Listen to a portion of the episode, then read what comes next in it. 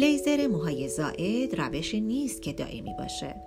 بعیده که هر فولیکول مو به طور دائم حذف بشه. چرا که رشد مو در چند مرحله اتفاق میافته و می‌تونه تحت تاثیر هورمون ها و داروهایی باشه که استفاده میشه. جلسات لیزر متعدد ممکنه که منجر به کاهش طول عمر مو بشه.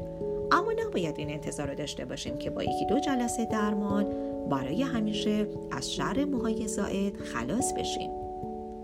البته این مسئله به دستگاهی که با اون لیزر می‌کنید هم می‌تونه بستگی داشته باشه.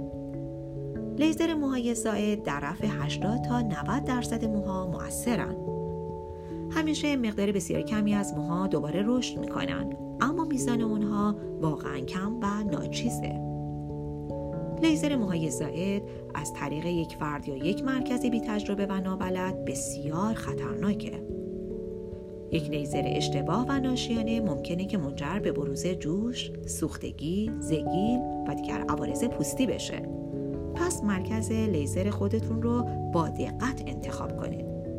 ما در اینجا به شما مرکز زیبایی و لیزر برکه، مرکز شمال تهران مجموعه تهران اسکین، مرجع تخصصی اطلاع رسانی زیبایی پوست و لیزر، ارائه دهنده خدمات تخصصی لیزر با جدیدترین تکنولوژی روز دنیا با استفاده از دستگاه اسکلپیون یا مدیو استار ساخت کمپانی زایس آلمان را معرفی می‌کنیم.